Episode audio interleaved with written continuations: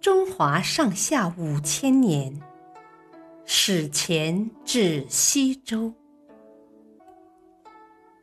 夸父追日。远古时代，在北方的山林深处，生活着一个巨人部落，他们的首领名叫夸父。这个部落的人们心地善良、勤劳勇敢，过着与世无争、自由自在的日子。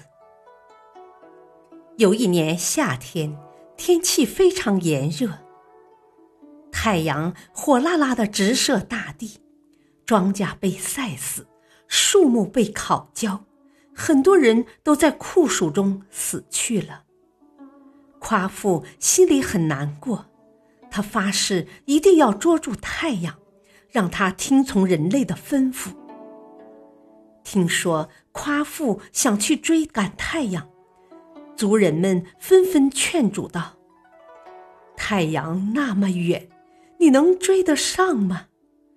再说，太阳那么热，就算你能追上，也会被它烤死的。”但是。夸父已经下定了决心，非去不可。第二天，太阳刚露出头，夸父便告别族人，朝着太阳大步追去。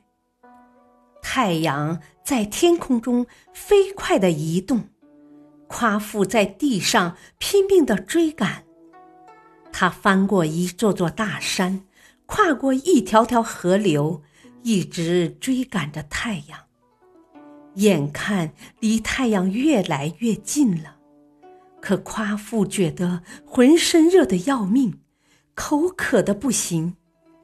于是他跑到黄河去喝水，结果一口气把黄河的水喝干了。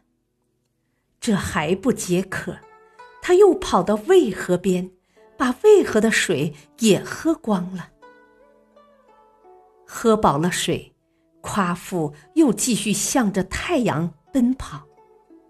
可是跑了那么久，他已经筋疲力尽了，没跑两步就轰的一声倒了下去，再也没有起来。临死的时候，夸父将手中的木杖扔了出去，木杖落下的地方。长出了一大片郁郁葱葱的桃林。夸父相信，一定还会有人像他这样追赶太阳。